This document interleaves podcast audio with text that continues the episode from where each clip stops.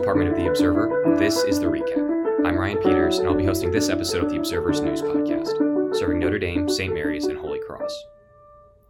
Over the past week, the university has seen a slight uptick in positive COVID 19 cases. The seven day moving average has increased from 16.4 as of March 20th to 17.9 as of March 26th.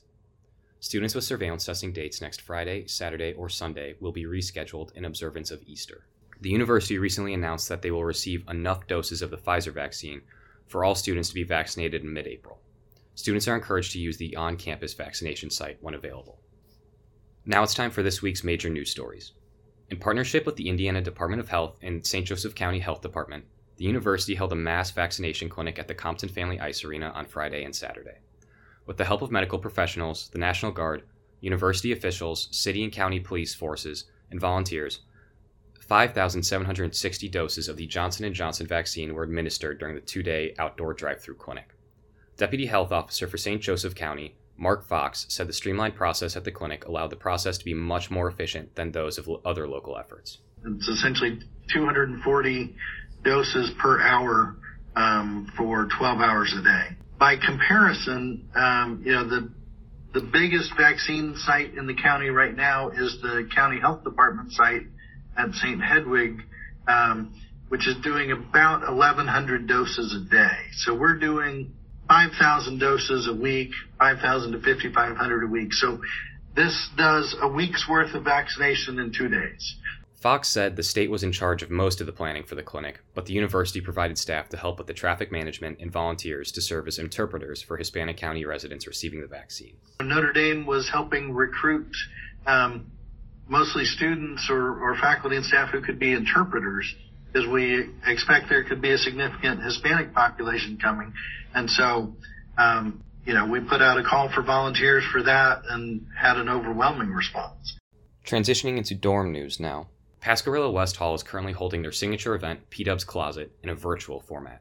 The event, which began March 22nd and runs through April 2nd, consists of the women of Pasquerilla West collecting clothing donations from each dorm and selling each item for $1 to $5.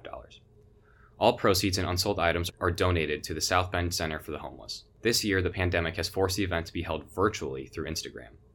Junior and Event Commissioner Maria Teal said the virtual format has allowed the event to reach more people and collect more clothes. Yeah, we actually just extended our sale period. It used to be only one week, but we've actually bumped it up to two weeks because we have so many great things we want to sell. Some items that are deemed more appropriate to be donated, such as winter gear, are not resold to students and go straight to donation. Due to the increase in donations, Sophomore Hall President Mara Hagaboom said they are looking for other organizations to donate clothes to in order to avoid overwhelming the Center for the Homeless. We thought that might overwhelm whatever system that they have for clothing donations there. Um, so we're going to definitely look into partnering with some of the other places we've, we've worked with before, like St. Margaret's House or Hope Ministries in South Bend. In our final story for the week, when Notre Dame professor Cara Ocobock became frustrated with the available options for science kits for children online, she decided to make her own. Ocobock started out by just creating a kit with a manual and ingredients as a birthday gift for her niece. However, she quickly found that there was a high demand for science projects for kids stuck at home due, pan- due to the pandemic. Ocobock has now developed 28 different experiments and used funding to buy materials that families may not have access to.